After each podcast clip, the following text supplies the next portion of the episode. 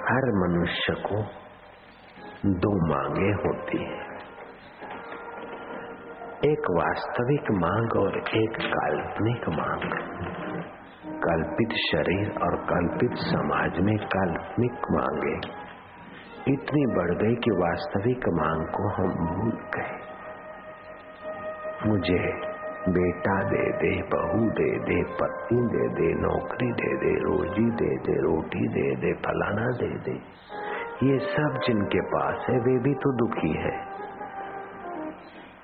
और जिनके पास नहीं है, वे भी दुखी है। क्योंकि वास्तविक मांग से दोनों भूले हुए वास्तविक मांग है, निर्भयता, सरसता।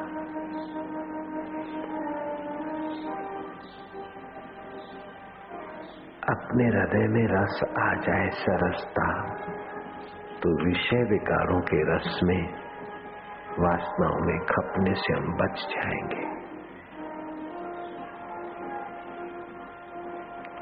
भगवान कहते हैं कि इंद्रियार्थेशु वैराग्यम। इंद्रियों के विषय विकारों से सरस होने में वैराग्य करो। दो प्रकार की वासना होती है। एक स्थूल वासना और दूसरी सूक्ष्म वासना।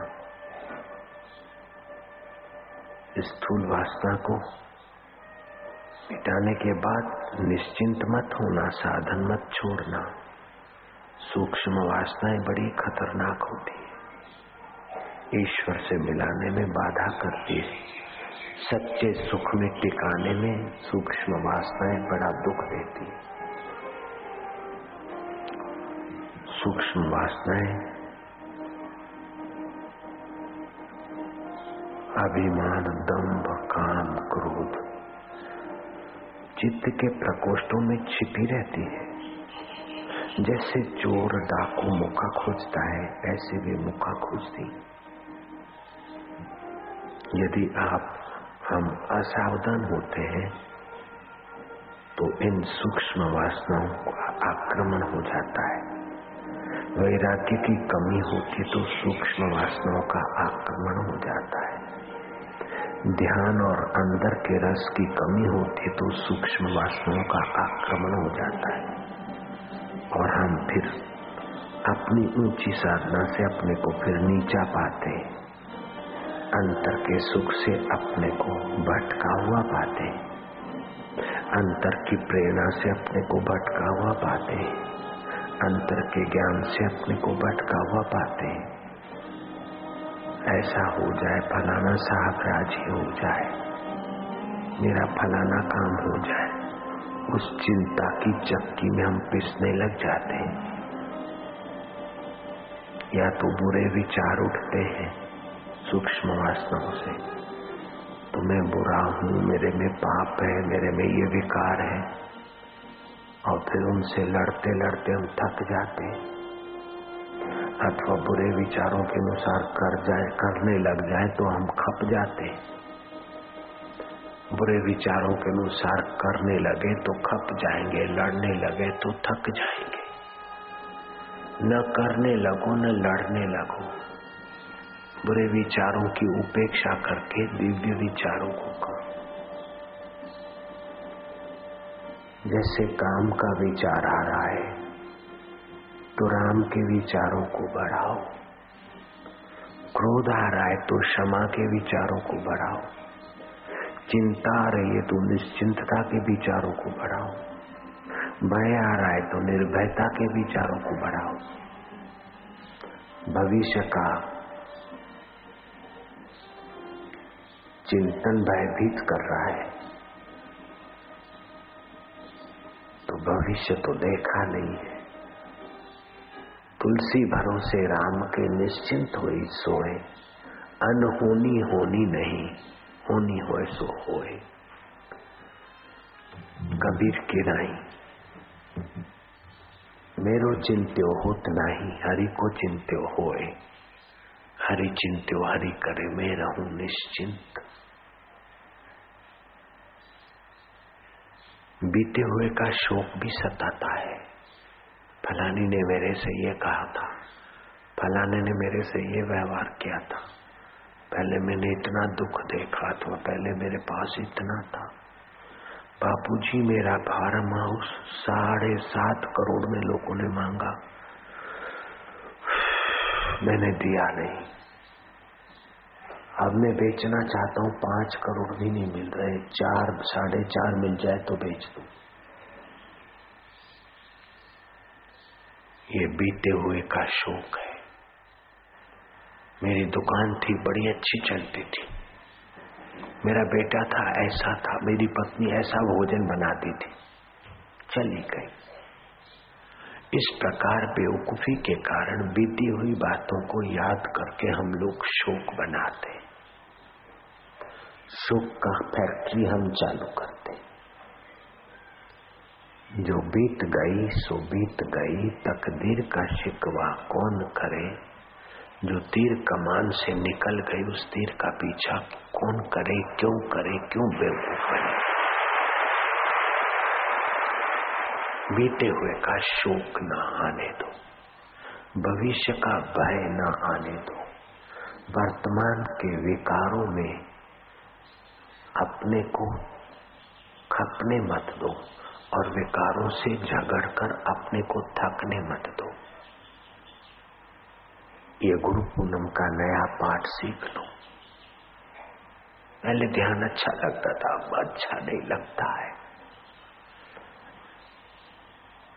नहीं, प्रभु, पहले ध्यान लगता था, अब मेरी कोई गलती है। क्या गलती है, खोज लो। और फिर सच्चे हृदय से प्रार्थना करो और प्रीति करो तो बुद्धि में योग आ जाएगा।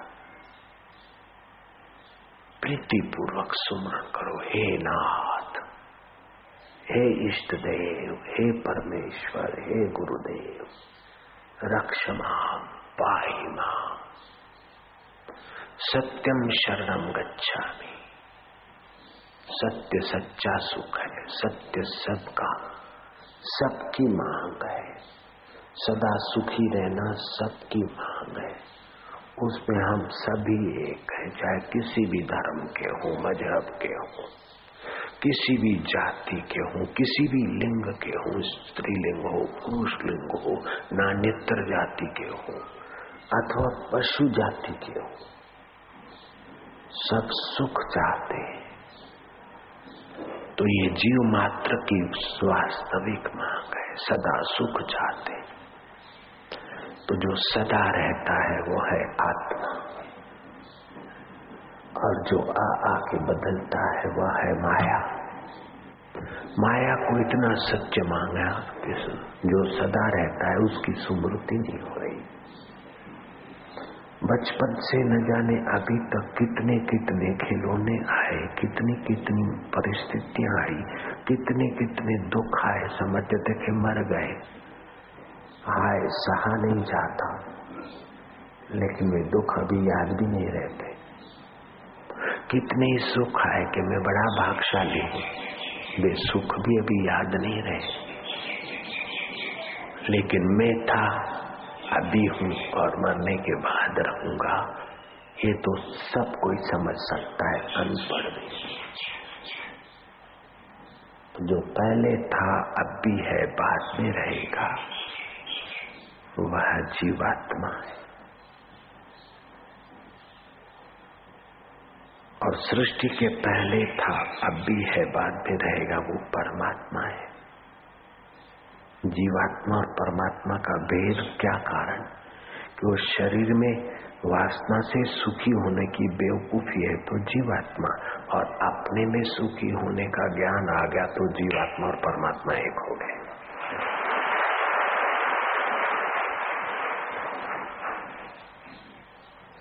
नाक से सूंघ कर सुखी हो जाऊँ तो ये नालियों का सुख है। ठीक है, पुण्यो गंधम पृथ्वी आया है। सुगंध हम भी ले लेते उससे लड़ना भी नहीं और उसके गुलाम भी नहीं होना है। आपको रोग सता रहे तो सुंदर उपाय आपको जो प्रिय वस्तु है हफ़्ते में एक दो दिन उसका त्याग कर दीजिए। भगवान या गुरु को भोग लगाकर वो बांट दीजिए। प्रिय वस्तु को खाने में थोड़ा संयम करिए तो रोग कम होते चले जाएँगे। प्रिय वस्तु जाति खाते। प्रिय वस्तु ज़्यादा खाते, इससे आम बनता है कब बनता है, पित्त बनता है। किसी को गर्म और खट्टी चीज़ें प्रिय है तो उनको गर्मी की बीमारी होती। किसी को मिठाइयाँ और फल और जूस प्रिय है तो उनको कफ जनित बीमारियाँ होती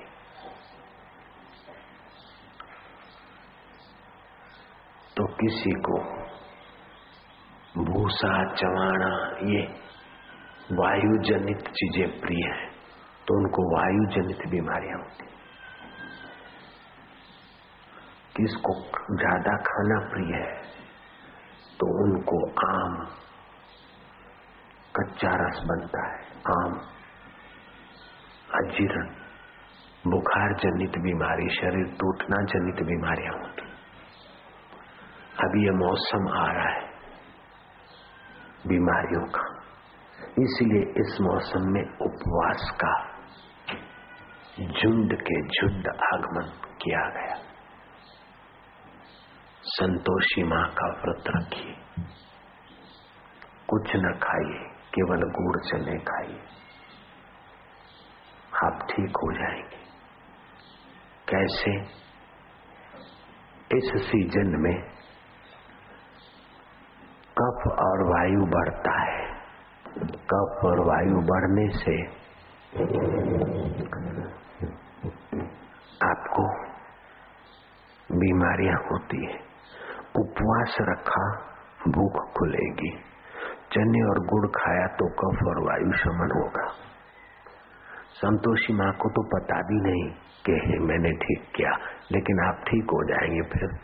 लाइन लगाएँगे, जय संतोषी माता।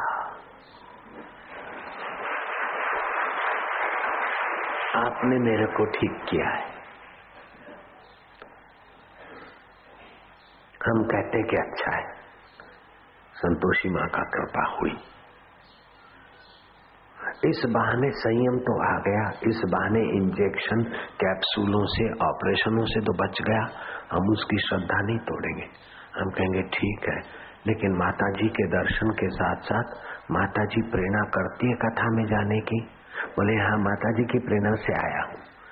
तो ये तुमने माता जी का आश्रय लेके स्वास्थ्य प्राप्त किया। इस पुण्य के प्रभाव से तुम सत्संग में आ गए, ज्ञान के अधिकारी हो गए। माताजी वाले, माताजी और ईसा वाले, ईसा को। अल्लाह वाले अल्लाह को माने और रोजा रखते हैं। और अल्लाह ताला की रहमत से मेरी बीमारी ठीक हो गई। तो रोजा रखने से दिन भर भूखे रहे। जयराम जी की। तो भूख के कारण जो शरीर में आम था, कफ था वो जठरा ने हजम किया। लेकिन रात को रोजा खोलते समय अगर प्रिय वस्तु और गोश्त और ये मुर्गी खाई ज़्यादा तो मिया, रोज़े का फल फिर बेरोजा हो जाएगा। फिर वही का वही हाल हो जाएगा। इसलिए रोजा खोलने के बाद भी बड़े भैया, सात्विक खुराक। मुर्गी हलाल मीठ हलाल नहीं। सात्विक भोजन करो, आपका रोजा अनंत गुना फलदायी हो जाएगा। आपका ईसा के लिए रखा हुआ उपवास अनंत गुना फलदायी हो जाएगा। आपका संतोषी माँ के लिए रखा हुआ उपवास अनंत गुना फलदायी हो जाएगा। बाबा, अनंत गुना क्या? जिस सुख का अंत ना हो, जिस जीवन का अंत न हो जिस मधुरता का अंत न हो, वह स्व के सुख में आपकी यात्रा कराने वाला सत्संग और साधन आपको रुचेगा, पचेगा और महापुरुष की कृपा का साक्षात्कार करके आप बुद्ध हो जाएँगे। आप मोहम्मद साहब के हृदय को अपने हृदय में संतोषी माँ के चेतन को अपने चेतन में, मोहम्मद के चेतन को अपने चेतन में, जिस चेतन से ईसा पैदा हुए, दिखे और विलीन हो गए, उस चेतन को आप सोहम के रूप में यही देख लोगे। उन पुरुषों के आदर का फल मिल गया, अनंत फल। इसलिए कहते हैं, तीर्थ नाय एक फल। धर्म लाभ होता है, पुण्य लाभ होता है, भाव लाभ होता है। संत मिले फल चार। धर्म, अर्थ, काम और मोक्ष।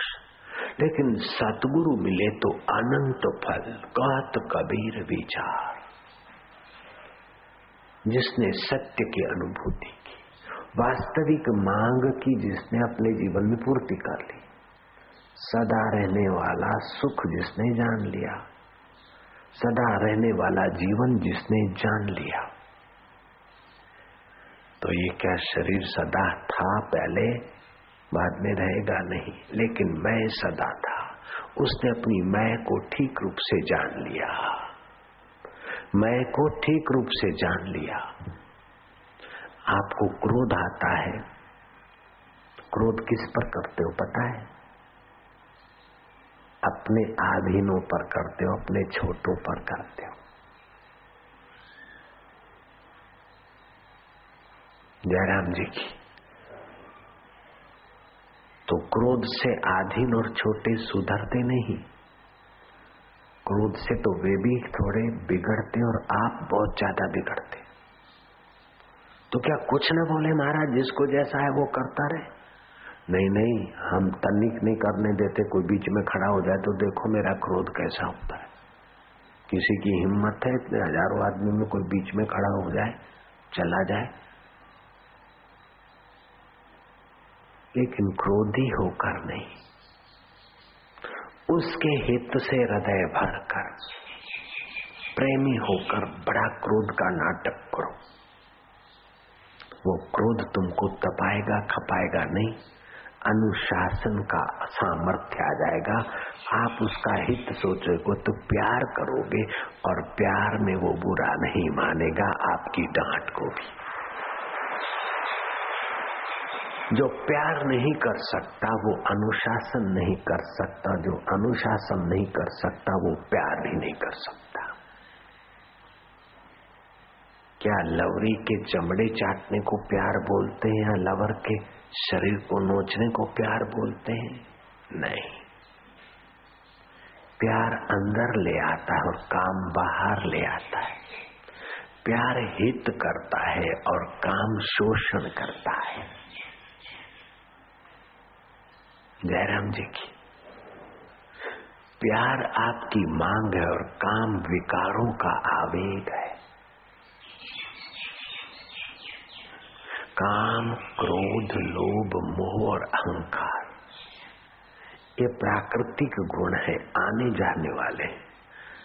आप कामी सदा नहीं रह सकते, क्रोधी सदा नहीं रह सकते, मोही सदा नहीं रह सकते। सदा नहीं रह सकते। लेकिन शांत, प्रसन्न और अपने आप के साथ आप सदा रहते हैं, मरने के बाद भी रहते अपने आप को छोड़कर मर सकते क्या? शरीर को छोड़ के मरते व्यवहार को छोड़ के नींद करते, लेकिन अपने को छोड़कर नींद करते हो क्या? अपना आपा तो होता है नींद में।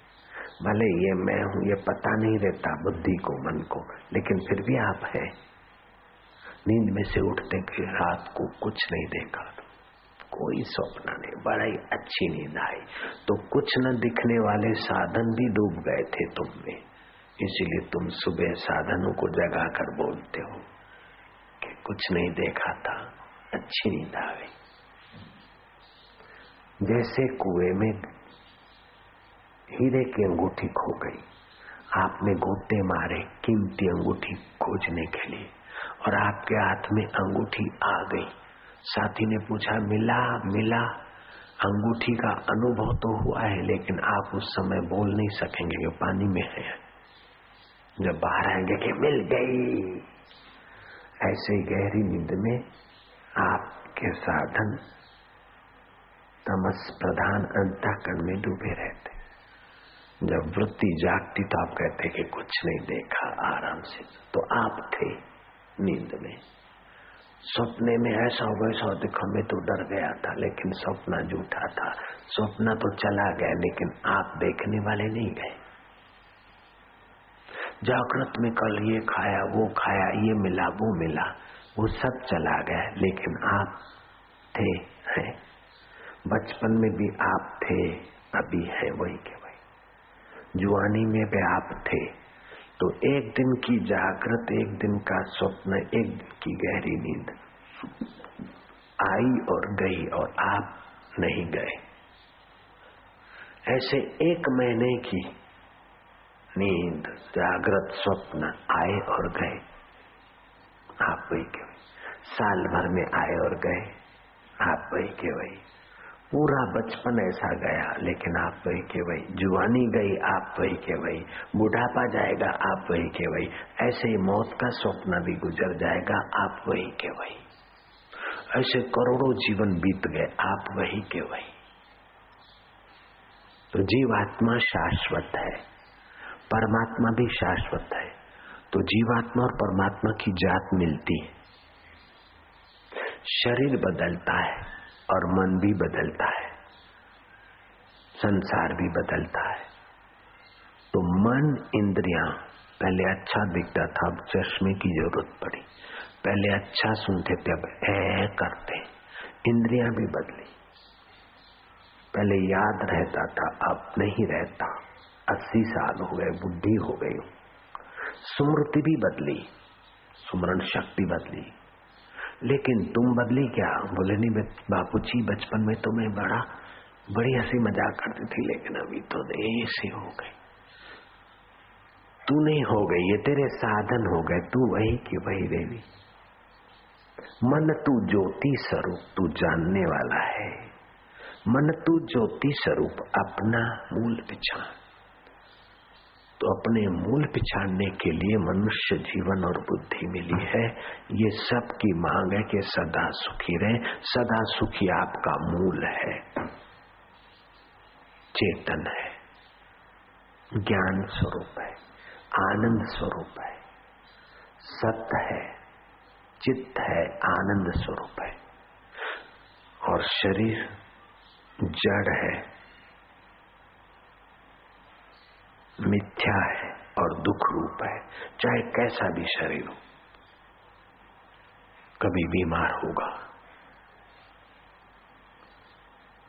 चाहे कैसी भी आँखें हो, कभी कमज़ोर होगी। चाहे कैसा भी सेक्सुअल शक्ति हो, लेकिन कभी कैसा भी स्वास्थ्य हो। तो ये नश्वर के द्वारा सदा सुखी नहीं रह सकते हम। इसलिए नश्वर शरीर को भोग में खपाना बड़ी गलती है। नश्वर शरीर का उपयोग योग में करना बड़ी बुद्धिमानी है, सत्संग है। धन छोड़ के चले जाएँगे, साथ में नहीं ले जाएँगे। तो धन का भोग करना भूल है। धन का सत उपयोग करना बुद्धिमानी अपने स्वास्थ्य के लिए, कुटुंब परिवार के लिए, धर्म की सेवा के लिए धन का ठीक उपयोग करना ये सदउपयोग है। धन सेवा में, साधन में लगे सदउपयोग है। ऐसे बुद्धि सत्य के चिंतन में रहे, सत्य की खोज में रहे, बुद्धि का सदउपयोग है। मन सत्य को प्रीति करे, प्रभु में एकाकार हो, बार बार लगे, ये मन का सदउपयोग है। नज़र अपने इष्ट और गुरु के तरफ़ बार बार जाए और आँखें बंद करे तो दिखने लग जाए, ये नज़र का सदउपयोग है। कान ज्ञान का श्रवण करे और ये उसका सदउपयोग है। पैर सत्संग में जाए, ये उसका सदउपयोग है। बस सत्य के लिए जो काम करते सदउपयोग सत्य को पाने के लिए जो भी काम करे, वो सत उपयोग और असत को पाने के लिए जो उपयोग करे, वह दुरुपयोग हो गया। किसी को नीचा दिखाने के लिए आप कुछ काम कर रहे हैं, दुरुपयोग हो गया। लेकिन किसी की भलाई के लिए आप काम कर रहे हैं सदउपयोग हो गया। बुद्ध से किसी ने पूछा कि, भंते, तुम इतने महान कैसे हो गए? भगवान बुद्ध हो गए। आपकी महानता का क्या कारण? बुद्ध ने कहा मैं कभी किसी का बुरा सोचता नहीं करने की तो बात ही दूर रही जितना हो सके मेरे संपर्क में आने वाले की भलाई सोचता हूँ और भला मार्गदर्शन देता हूँ। इससे मेरा मन भला रहता है। और लोग समझते महान है। तो फिर आपके एक शरीर में मैं पना हट गया। सब में एक और एक में सब के रास्ते आप अनजाने में पहुँच गए। आनंद में माँ, हरि बाबा, उड़िया बाबा, हाथी बाबा, ये चारों अपने समय के समकालीन मित्र संत थे और ब्रह्म ज्ञानी थे। अभी अभी इनके शरीर छूते हैं। कुछ वर्षों पहले, पाँच, पंद्रह, बीस वर्षों के। तो हरि बाबा बताते थे कि हम बच्चे थे, खेलते थे। तो हमारे साथ खेलने के लिए एक महात्मा आ जाते थे। भिक्षा करके आते और हम कभी खेलते तो अपना झोला टांग देते और हमारे साथ खेलते। वो झोले में एक बार कुछ भोजन ले आ रहे थे तो कुत्ता उनके पीछे पीछे आया। हमने देखा, कुत्ते को कहा कि जा, आज बहुत कम मिला है, तेरा हिस्सा नहीं, तू और भिक्षा कर ले। लेकिन कुत्ता माने नहीं पूछ रहा महाराज ने कहा कि आज मेरी भिक्षा में तेरा हिस्सा नहीं है, तू और भिक्षा घरों पे पूछ ला के काम अपना कर ले।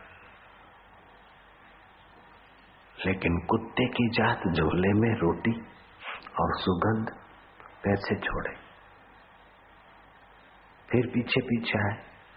महात्मा आ गए अपने महात्मा पने में। अरे सुनता नहीं, उल्टे पैर लौट जा। तो कुत्ता उल्टे पैर चलने लगा। मुँह इधर और ऊंच उधर, रिवर्स में जैसे आपकी गाड़ी जाती। तो कुत्ता जब उल्टे पैर जाने लगा तो हम दंग रह गए। हमने सुना ही आवाज़। कुत्ते को कहते थे महात्मा के, जा, उल्टे पैर लौट जा। तो कुत्ता उल्टे पैर चलने लगा। तो हमारे साथ खेलने वाले महात्मा से हमने पूछ लिया, हिम्मत करके, बाबा, ये कौन सा मंत्र है जो कुत्ता भी उल्टे पर जा रहा है?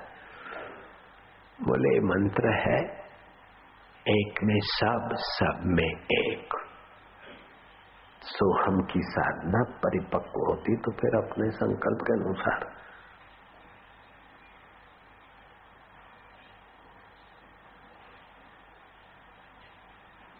लेकिन ये साधक ऐसा उपयोग ना करे। अपना होता है कि नहीं तो फिर कमज़ोर हो जाएगा। ये तो महात्मा को कभी मोह जा गई तो हो गया तो हो गया। तो उस सत्य की साधना आप करोगे तो आपकी इच्छित वस्तु, आपकी इच्छा मात्र से आपके इर्द गिर्द हाजिर होने लगे इच्छित व्यक्ति इच्छा मात्र से हाजिर हो जाएगी। आप उस सच्चे सुख में ज्यो जो प्रतिष्ठित हो जाओ। जीवन की वास्तविक मांग जो जो पूरी होगी त्यों त्यों ऐहिक मांग भी अपने आप हाजिर हो जाएगी। सोचा मैं न कहीं जाऊँगा, यहीं बैठ कर खाऊँगा, जिसको गरज हुई आएगा। सृष्टिकर्ता खुद लाएगा, क्योंकि उसका कानून है। उसी का बनाया हुआ नियम हमारा श्वासोश्वास व्यष्टि प्राण है और सृष्टि में व्यापक समष्टि प्राण है। तो आप सारे शरीर में व्यष्टि है। आप सारे शरीर में व्यष्टि है। और उंगली उंगली आपकी व्यष्टि है और सारा शरीर समझती है। उंगली में दर्द होता है तो आपका ध्यान जाता है कि नहीं? और कान में दर्द होता है तो आपका ध्यान जाता है कि नहीं? शरीर के किसी भी अंग में कुछ दर्द होता है तो आपका ध्यान जाता है। ऐसे ही एक शरीर, एक जीव व्यष्टि है और ईश्वर और सृष्टि समष्टि है। तो व्यष्टि अगर डट जाए तो समष्टि में खिंच, वो वस्तु खिंच के आने की व्यवस्था है। क्या आपको पूछना पड़ता है दाएँ हाथ को कि मैं बाएँ कंधे को खुजलाऊं? क्या उंगली को पूछना पड़ता है कि मैं कान में जरा यूँ करूँ? क्या जवाई को पूछना पड़ता? हो जाऊँ? नहीं। वायु तक तो बढ़ गया। ब्लड सर्कुलेशन कम हुआ, किसी निमित्त या कम। बस इससे वायु सर्कुलेशन बढ़ा ब्लड ठीक हो गए।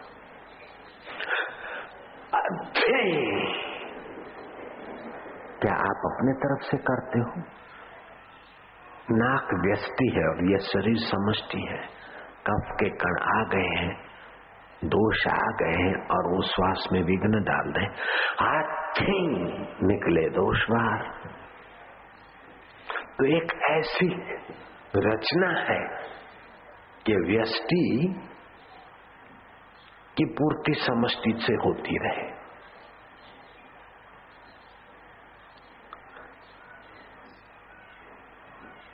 तो आप अपने मैं में, सोहम में आइए और वो सोहम की असलियत है सत्य, चित्त और आनंद। तो व्यष्टि और समष्टि वास्तव में एक है। घरे का आकाश और महाकाश एक है। लहर और सागर एक है। लहर का पानी और सागर का पानी दो है क्या?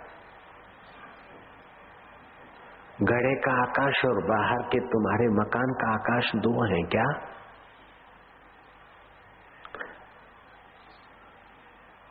इसी को नानक जी कहते हैं एक ओंकार सतनामो। कर्ता पुरुष निर्भव निर्वैर, अकाल मूर्त। शरीर मूर्तमंद है, वो अमूर्त है परमात्मा। रूप न रेख न रंग कछ प्रभु त्रय गुनाते भिन्न। जिसे बुझाइए नानका सो रोए प्रसन्न। ये भावना मत करिए, मुझे फलाने देवता दिखे, फलाने भगवान दिखे, फलाना ये दिखे, ये अपनी तरफ़ से मत करिए। सहज में दिखते उसका आनंद लीजिए और न दिखे कभी भी उस आनंद में रहिए। ये गुरु पूनम का पाठ जो नए साधक है सीखते जाओ। पहले बापूजी आप दिखते थे पहले कृष्ण दिखते थे अब नहीं दिखते हैं। तो फिर क्यों ध्यान करते कि आनंद तो आता है? अरे तो पाठ आगे कब मिल गया ना? मेरे को अब आनंद आता है, दिखता नहीं है, अथवा दिखता है, दिखना बंद हो जाए। नहीं नहीं, जो होगा अपने आप अपने ढंग से होता जाएगा। आप जहाज़ में बैठते, फिर क्या दौड़ लगाते हैं कि पैदल चलते हैं, जल्दी पहुँचने के लिए? आपको तो बैठे रहना है, बस मुसाफरी हो रही है। ऐसे ही आपको जब में ध्यान में लगे रहना मुसाफरी अंदर से होती रहती मैं अच्छी साधना करूँ, मैं ये करूँ, मैं वो करूँ।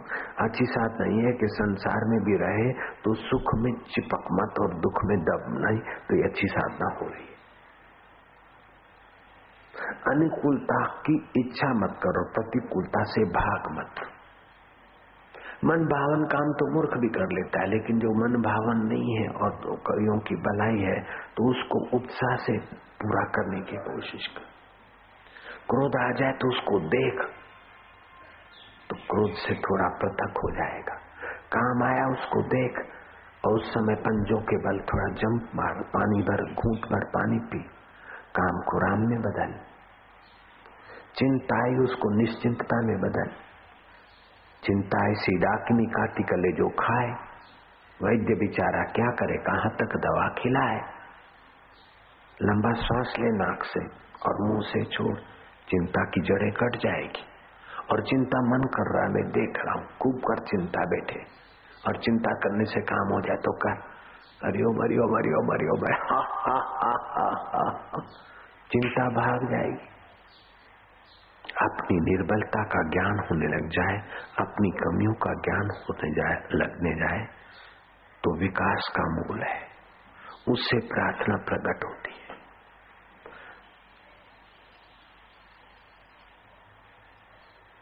और प्रार्थना निर्बलता दूर करती है। विकार दूर करने में सहायता देती अनंत की प्रीति जगाते और अनंत से अपना शाश्वत संबंध है, उसका रास्ता साफ़ होता है।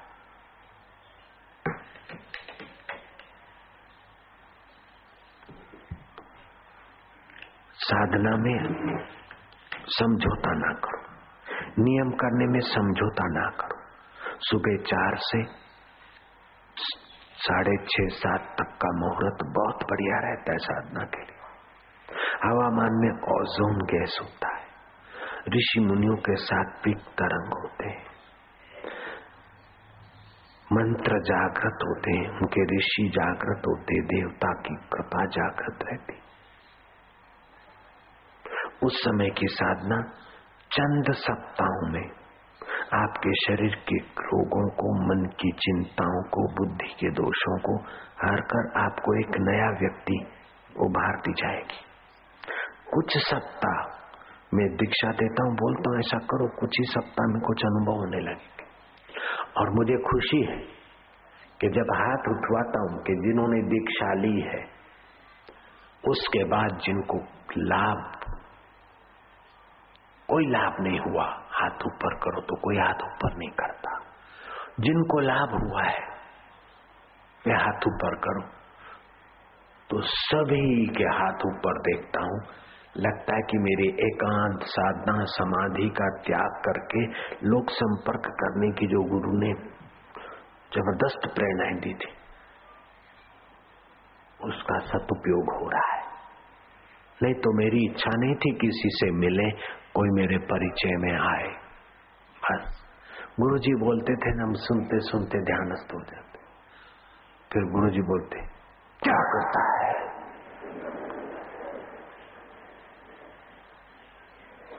सत्संग चल रहा, ध्यान करता। है तो डांटते थे, नहीं, सावधान करते थे क्रोधी होते थे, मेरे गुरुदेव क्रोध नहीं करते, गर्जना करते थे।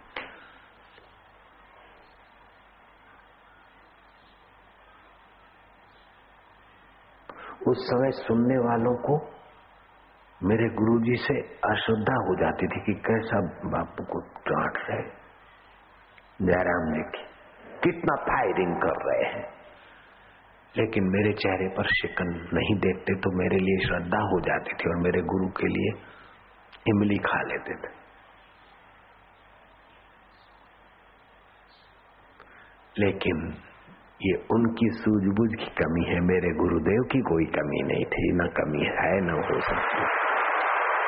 मेरे गुरुदेव पूर्ण है, मेरे पूर्ण पुरुष जो करते हैं अच्छा है, हमें समझ में ना आए तो क्या? हमारे शिष्यों को न समझ में आए तो उनकी कमी। जब ये दिखने लग जाए गुरुदेव की कमी नहीं है तो समझो आप शिष्य में से सत शिष्य होने के रास्ते और मैं तो भाग जाऊँगा अब तो दूसरी जगह जाऊँगा तो आप मन के शिष्य हो, गुरु के शिष्य नहीं बने। आपकी गढ़ाई करने में गुरु को संकोच करना पड़ता है तो आप गुरु को समर्पित नहीं है, आप अहम को समर्पित है। सुविधाओं को समर्पित है, वाहवाही को समर्पित है। अगर हम वाहवाही को समर्पित होते तो गुरुदेव की कृपा हमारे पर नहीं बचती और टिकती भी नहीं। भाई लहना गुरु को समर्पित थे और दूसरे शिष्य कुछ दूसरों को समर्पित थे।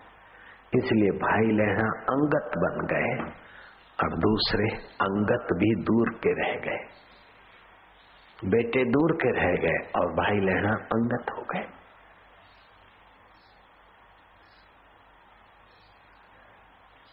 सिर दीजे सतगुरु मिले तो भी सस्ता जान। दीक्षा ले ली, गुरु का मंत्र ले लिया, नियम किया। सेवा किया। लेकिन आपको जो अच्छा लगता है, वही आपके लिए हितकारी है, ऐसा तुमको भ्रांति है। जयराम जी की, क्या बच्चे को अच्छा लगता है वही उसके हित में है? तो माँ की कोई ज़रूरत नहीं, और बच्चे को करने दो, अनपढ़ गंवार रह जाएगा। बच्चे को स्कूल जाना अच्छा नहीं लग रहा है, जयराम जी ज़बरदस्ती माँ भेजती नाक डबोच के नहलाना अच्छा नहीं लग रहा है। माँ ज़बरदस्ती नहलाती। ऐसी बहुत सारी चीज़ें हैं जो बच्चे को अच्छी नहीं लगती और माँ कर लेती। कभी प्यार से, पुचकार से, प्रलोभन से डांट से, फटकार से, उससे भी ज़्यादा गुरु को करना पड़ता है। जयराम जी की। एक आदमी का नाम था शेर सिंह। वो सरदार, तुझे शेर दिन काय करे है तेनो हाथ दे शेर छपया है? बोले, छपया तो नहीं, वो सरदार भोले होंगे ज़्यादा बेचारे। वो शेर छपवा क्या या तो शेर बन के दिखा, या तो शेर छपवा। हमने देखो, ये छपवा रखा है, अपना नाम। और रंगीन स्याही से पहले मशीनों से अपने शरीर पे मैंने भी बचपन में छपवाया था, हनुमान, अभी भी है मेरे दाएँ हाथ पर। वो सरदार शेर छपवाने गया तो उसने मशीन रखी तो चुभी, सोई रखी ना मशीन की, चुभी, ओ, की कर दे की कर दे रुको, बोले बोले, शेर का कमर बना रहा हूँ। बोले, हद हो गई यार। शेर तो पतली कमर के होते हैं, और पतली कमर अगर न भी खींची तो क्या फ़र्क पड़ता है? बिना कमर दा रख दे यार। ठीक है तो दूसरी जगह सुई। एक ही करता है।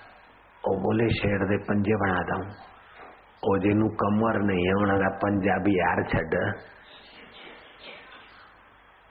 तो फिर तो शेर छप दे खाली। उस आदमी ने कहा, ठीक है, शेर का मुखी छप दू और सरदार से रोकड़ी कर लू। और झूस एक ही करता है। वो बोले, शेर दा मुख की आकृति तो निकाल दे। वो बोले जिनो पंजा नहीं वो जिनो कमर नहीं, उसका मुख करने की ज़रूरत है? तो बोले, खाली पूछ खींच दे उसकी बोले, जब ये तीन नहीं तो पूछ की क्या ज़रूरत है? उस आदमी ने सरदार को कहा, रास्ता पकड़, बड़ा शेर सिंह आया। सुई भूकवाने से डरता है और शेर छपवाना चाहता है। ऐसे ही चौरासी लाख योनियों से छूटना चाहते हो और साधन, भजन और गुरु की घड़ाई, घुटाई और ईश्वर की व्यवस्था से डरते, जो भी कोई परिस्थिति आई, रहेगी नहीं, ये याद रखो। और लेते चलो, देते चलो। लेते चलो, देते चलो। आप ऊपर उठ जाएँगे। जहाज़ क्या करता है? आगे से हवा लेता है, पीछे से हवा देता है और आगे भागता जाता है। आप धरती के दो फीट आगे के लेते और पीछे के देते जाते, तभी यहाँ पहुँचते जयराम जी की।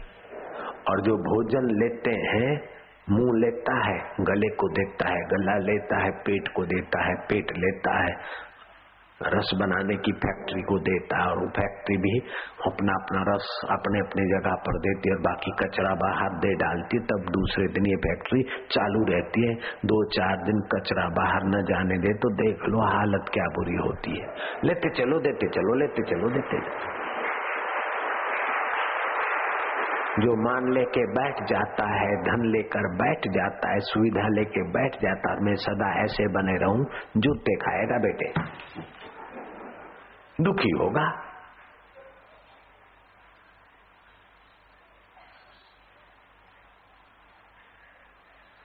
किसी ने कुछ कहा, किसी ने कैसा हुआ और पकड़ के बैठ गया। आया गया गुजरा। जिसमें अपमान या दुख हुआ, जिस समय अपमान और दुख हुआ, अगर उसको महत्व नहीं देता तो तो गया। लेकिन तू याद करके पकड़ रखता कि इसने मेरा इंसल्ट किया, इसने मेरे को गाली दी, इसने मेरे को ऐसा किया। तो आपने देना नहीं सीखा, लेते चलो, देते चलो। तो बाबा उसने गाली दी, हम भी गाली देते छुट्टी पा ले हो, गलती करोगे फिर। तो क्या करें?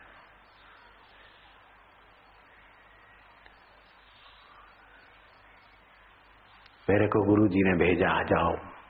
डीसा में रहो। अब डीसा में वो झोपड़पट्टी के बीच किसी ने कमरा बना दिया। ज़मीन हड़पने के लिए कोई राजनेता था तो विरोधी पार्टी वाले कोई कॉरपोरेटर था। तो विरोधी पार्टी वालों ने हंगामा किया कि इसने वो प्लॉट हड़पने के लिए झोपड़पट्टी में अपना अस्पताल बनाया, ये हुआ। अब देखा कि मुसीबत आई है तो भागा बापू के पास आ गया कि बापू जी मैंने आपके नाम का आश्रम बनाया है, कृपा कोई साधक भेज दीजिए। और हम नए बंदे थे। बापू ने कहा, जाओ, वहीं रहो। और बापू जी को तो पता नहीं था। और फिर क्या क्या मुसीबतें चल रही थी क्या क्या था? तो कुत्ते भोंकते, दीवालों पर, झोपड़पट्टी के लोग कुछ का कुछ लिखते थे। लड़के, गंदे गंदे गालियाँ ये वो। तो मैं बापू को चिट्ठी लिखा कि मेरी सुविधाएँ हैं, गुफा है, नर्मदा किनारे, आप आज्ञा दे तो वहाँ जाकर भजन करूँ। यहाँ रात्रि को कुत्ते भोंकते और दिन को छोरे गालियाँ भोंकते हैं। बापू ने कहा, गालियाँ तो आसमान में चली जाती और कुत्ते भोंकते तो तुम ओम ओम बोल रहे ऐसा विचार क्यों नहीं करते हो? वहीं रहो। फिर दस, पंद्रह, पच्चीस दिन बीते, फिर चिट्ठी लिखी तो ऐसा आता है कि ये सब बंद करके कमरा और चाबियाँ एक कंपाउंड है, वो भी कंपाउंड भी ऐसे ही था, झाड़ी जंगखड़ का जैसे जो पड़पट्टी वाले बनाते। कोई दीवार का कंपाउंड नहीं था फेंसिंग नहीं थी। तो एक कंपाउंड में कुंजियाँ फेंक कर भाग जाऊँ, ऐसे भी जा रहा आते। अब आपकी आज्ञा के सिवा कैसे भाग? तो अब चिट्ठी मेरी लिखी हुई, भटकती भटकती, और बापू की यात्रा चालू कब, कहाँ पहुँचे कहा कौन पहुँचाए, उतना धैर्य तो रखना ही पड़ेगा। तो मैंने पंद्रह दिन, बीस दिन, पच्चीस दिन चिट्ठी पहुँचे, फिर बापू जी लिखे, उत्तर आए। तब तक इंतज़ार करते करते वो मूड चला जाता था और चिट्ठी आती थी। कि नहीं, बेटा, वहीं रहो। कहीं जाने की ज़रूरत नहीं। लेकिन वो चिट्ठी पढ़ते ही खुशी हो जाती थी, आनंद। फिर जाने की ज़रूरत भी नहीं लगती थी। ऐसे करते करते सात साल बिताए नरक में, जयराम जी की। अब मुझे नरक में कोई भेज दे तो मुझे नरक नहीं लगेगा, गुरु का प्रसाद ही सब दिखेगा।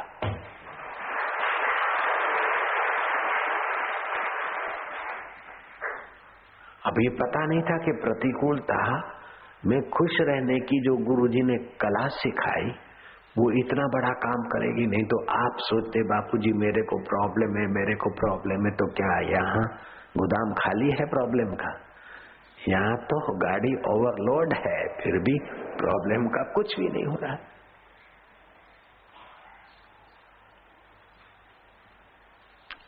कभी दिखा के बापू के पास प्रॉब्लम है, बापू बेचारे बिचारे हैं, दुखी है।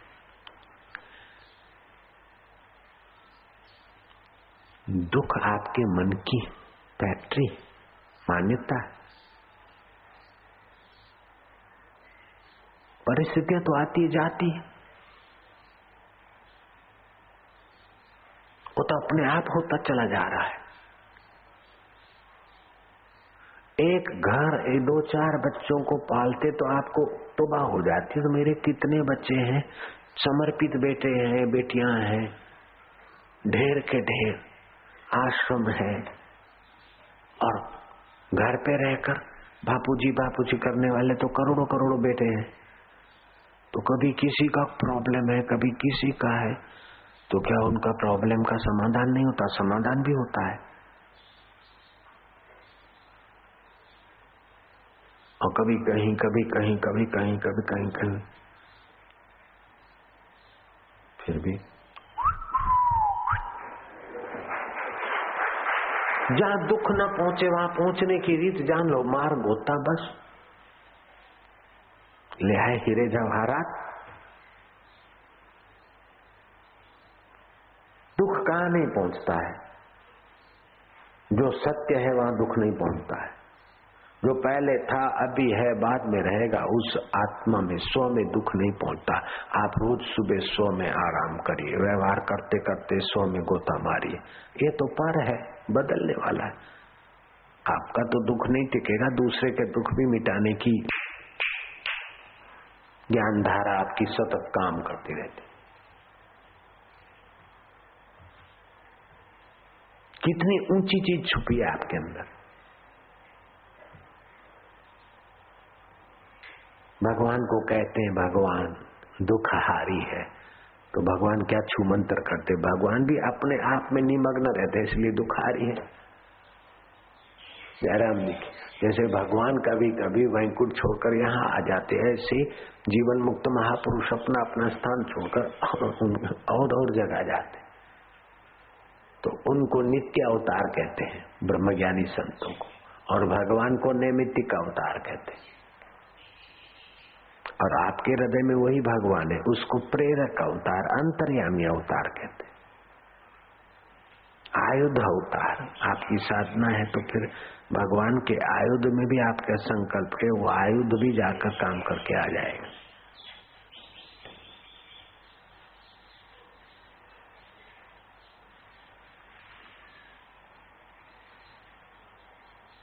कबीर जी ने बहुत सुन, बहुत ऊँची बात कही कि हमें कैसा गुरु चाहिए। कबीर ने बता दिया कि कैसा पूर्ण गुरु होता है और हमें कैसा गुरु चाहिए। कबीर जी कहते हैं, संतोषो सतगुरु मोहि भावे, जो आवागमन मिटावे। बार बार माता के गर्भ में लटकने से हमारे को छुड़ा दे, ऐसा गुरु ज्ञानी चाहिए हमें तो। ऐसा नहीं कान फूक के छू मंत्र कर दिया, बस माला घुमाते रहो, नाम जपते रहो, और हृदय वही रूखा सूखा नहीं। संतो, सो सदगुरु मोहि भावे, जो आवागमन मिटावे।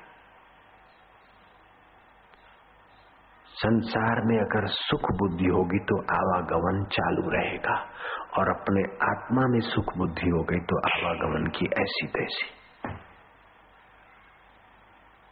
डोलत डिगे न, बोलत बिसरे, उस उपदेश सुनावे। डोलत डिगे न और बोलत बिसरे, अस उपदेश सुनावे। डोलने से डोलाओ तो डिगे नहीं, वह स्वरूप का ज्ञान और बोलने से इस जगत की सत्यता बिसरती जाए, दुख सुख बिसरते जाए। हमें ऐसा गुरु चाहिए। बिन ब्रह्म हठ क्रिया से न्यारा सहज समाधि लगावे। इस लोक में जाऊँगा, तब सुखी होऊँगा। फलाना भगवान देवता आएगा, दर्शन देगा, फिर सुखी होऊँगा। ऐसी स्थिति आएगी, तब मौज से रहेंगे। बिन भरम हठ क्रिया से न्यारा। सहज समाधि लगावे।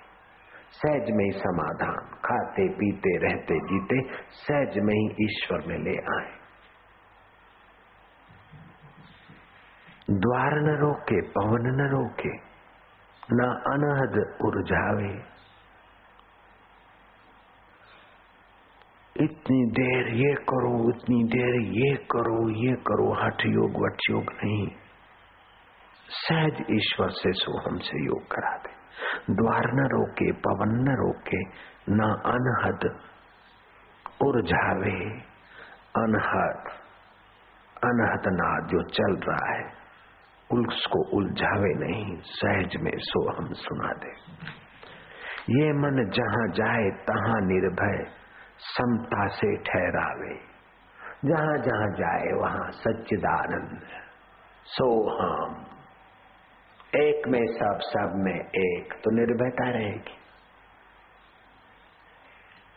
कर्म करे और रहे अकर्मी। सब कुछ करते हुए भी करता धरता नहीं।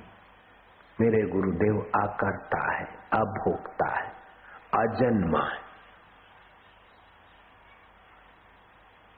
गुरुदेव को ये अनुभव होता है कि बोलती वाणी है। गुरुदेव को ये भ्रांति नहीं होता कि मैं सत्संग कर रहा हूँ। मैं लोगों पर कृपा कर रहा हूँ। मैं लोगों को पर दया कर रहा हूँ। ऐसी गलती गुरु के चित्त में नहीं होती। कर्म करे और रहे अकर्मी, ऐसी युक्ति बतावे।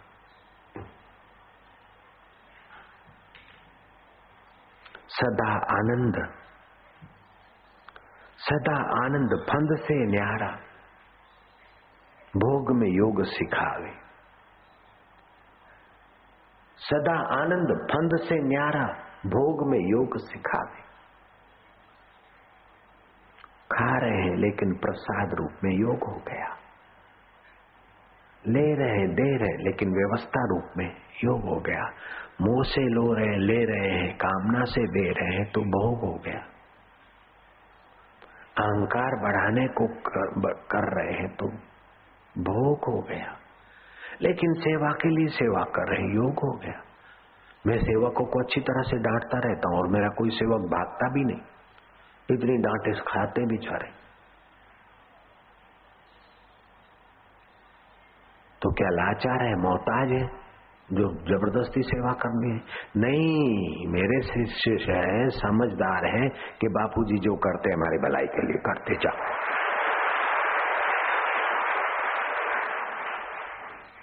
इतना उन्हें विश्वास है, बस।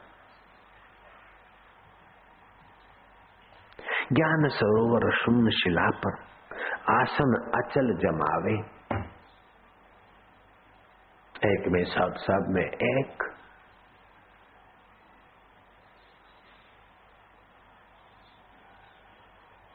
कहे कबीर सतगुरु साचा घट में अलक लखावे साधो। संतो, सो सदगुरु मोहि भावे जो आवागमन मिटावे। सोई सतगुरु मोहे भावे आवागमन मिटावे। गुरु मिला तब जानियो, मिटे शोह संग शोक संताप। हमारे जीवन में सचमुच हमसे गुरु मिले हैं, तब जानो। कि पहले जितना शोक होता था, अभी नहीं होता तो समझो गुरु मिले। आप गुरु के निकट आए। गुरु मिला तब जानियो, मिटे शोक संताप।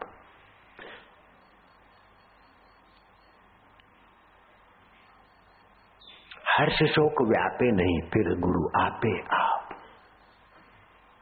काम क्रोध व्यापे नहीं, फिर गुरु आपे आप।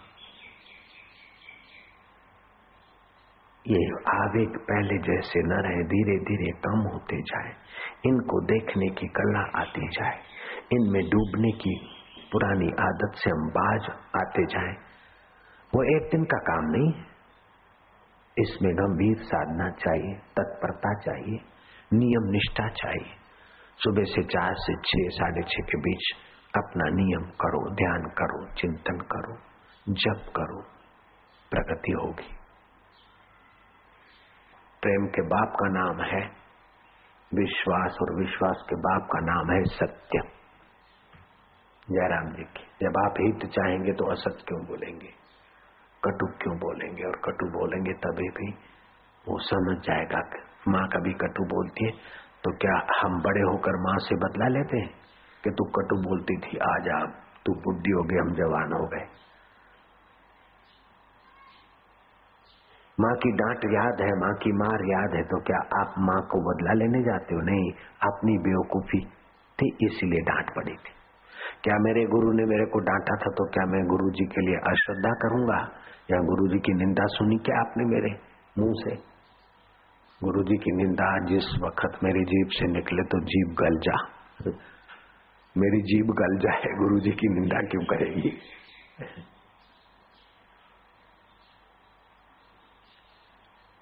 डांटे तो ऐसी पड़ी है आप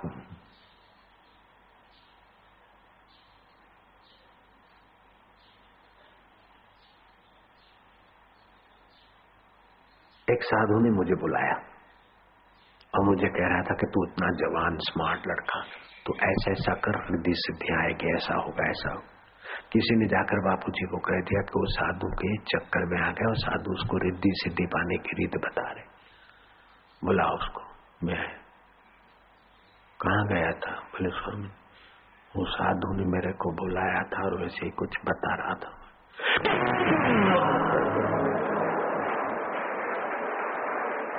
अरे, ये तो नकल है। असल होती तो कुछ और ही हो जाता।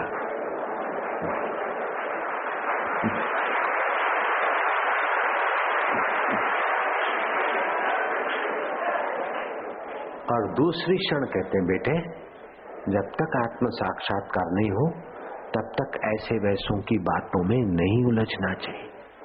साधक बाज होता है और ये ऐसी वैसी बातें शिकारी होते हैं। सूरज उगा तो और दिया, किया न किया। पूरा सतगुरु मिला तो और को प्रणाम किया न किया। खलक की खिजमत से न देखूँ मैं बंदगी बेहतर। खलक जी खिजमत खान भाया बंदगी बेहतर। ये बार बार मेरे को देखकर बोलते थे खलक की खिजमत से समाधि को मैं बेहतरीन नहीं मानता हूँ। ऐसा बोलते मेरे सामने देखते बयानवे वर्ष के जवान मुझ 28 साल के बूढ़े के तरफ़ देखते थे। मैं 28 साल का बूढ़ा था उस समय, और वो बहानवे साल के जवान थे। इतना उत्साह से काम करते थे, मैं सोचता, ये सब क्यों? अपने तो बैठो, ध्यान भजन करो, अपना क्या? जो करेगा, वो भरेगा, अपने तो भगवान का ध्यान करो, भजन करो। तो मैं अट्ठाईस साल का बूढ़ा था।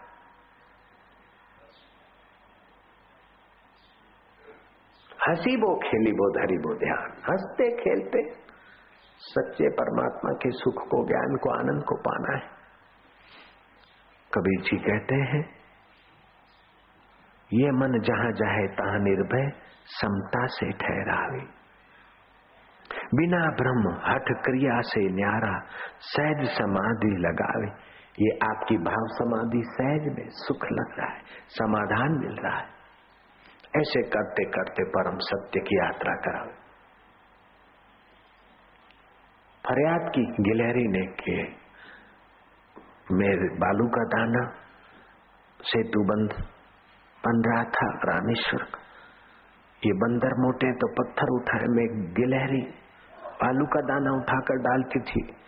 लोगों ने फरियाद की तो हनुमान जी ने मेरे पूछ पर अपना अंगूठा दबा दिया। राम जी ने कहा, तुम तुम ही बताओ कि हनुमान जी की गलती का उसको क्या सजा दूँ? बोले, आप उसे बुलाकर उसकी पूंछ पर अपना पैर दबाइए तो पता चले कि पूंछ वालों को कितनी पीड़ा होती पूंछ दबने पर।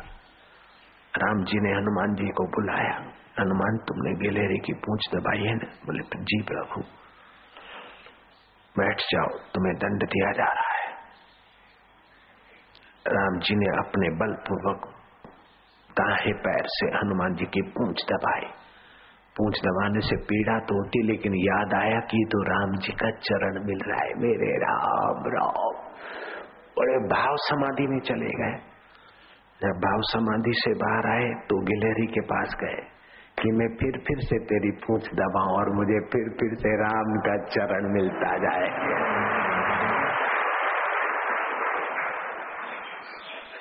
कैसी है ये? कैसी साधना की युक्ति?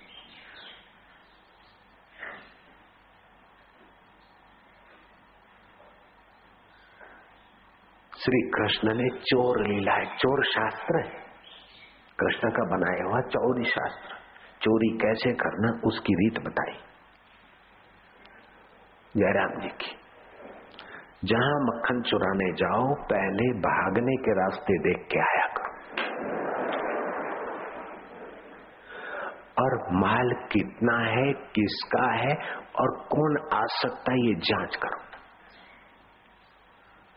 और फिर मुझे बताओ। तो बताया कि एक गोप है, उसने दाढ़ी रखी हुई है। उस जमाने में दाढ़ी तो लगभग सभी रखते थे। और गोप, उसकी पत्नी भी है और उन्होंने मक्खन बनाया रखा। और वे छीके के पास में ही अपना बिस्तर लगाए कि क्या पता तुम कब चुराने आओ। हो सकता है कि वो झूठ मूठ सोने का नाटक भी करे। कृष्ण ने कहा, तुमने ठीक कहा है, चलते। कृष्ण पहुँचे कि बिल्कुल हमको पकड़ने के लिए ये लेटे हैं। कृष्ण ने क्या करा, धीरे से, हो गोप की दाढ़ी और गोपी का चुट्टा बराबर कस के दस पाँच गांठे लगा दी। और अपना काम शुरू किया तो वो उठे तो वो उसको खेचे, वो उसको खेचे, ओए ओए ओए ओए। अपना मक्खन लेके ये चलते बने और जाते जाते उनके मुँह पर, दाढ़ी पर, उसके बालों पर दे मारा, बाहर निकले लोग और बोले, अरे, क्या हुआ? क्या बने के देखो? हमारा मक्खन चोरी हो गया। अरे, मक्खन तो तुम्हारे मुँह पे लगा है, तेरे सिर पर लगा, चोरी कैसे हुआ? कृष्ण को ले खा ले। कैसी चौरी लीला? ऐसी तो कई उनकी लीलाएँ आती चौरी शास्त्र के अनुसार। क्या क्या खेल करते हैं? तो जीवन केवल समस्या है और उसके समाधान के लिए नहीं। जीवन केवल खा पी कर बच्चे पैदा करके बैल के नहीं, मरने के लिए नहीं। जीवन में छुपे हुए आनंद को जगाने के लिए जीवन है। छुपे हुए सत्य को जानने के लिए जीवन है। और छुपे हुए अपने स्वभाव में जीने के लिए जीवन है। आनंद भी चाहिए। खुशी भी चाहिए, विनोद भी चाहिए, हास्य भी चाहिए। एकांगी जीवन नहीं, वन वे ट्रैफ़िक नहीं। लेकिन हास्य तो जहाँ तय है, करते रहने, गंभीरता भी उतनी चाहिए। अनुशासन भी चाहिए, प्रेम भी चाहिए। प्रेम मिला तो बस चिपक गए, नहीं, संयम भी चाहिए।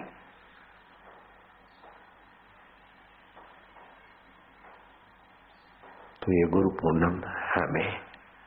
गुरु मना बड़े सुख के तरफ़ ले जाने का संदेश बड़ी सूझबूझ के तरफ़ ले जाने के, और बड़े धीर गंभीर तत्व को पाने के लिए हमें प्रेरित करती है।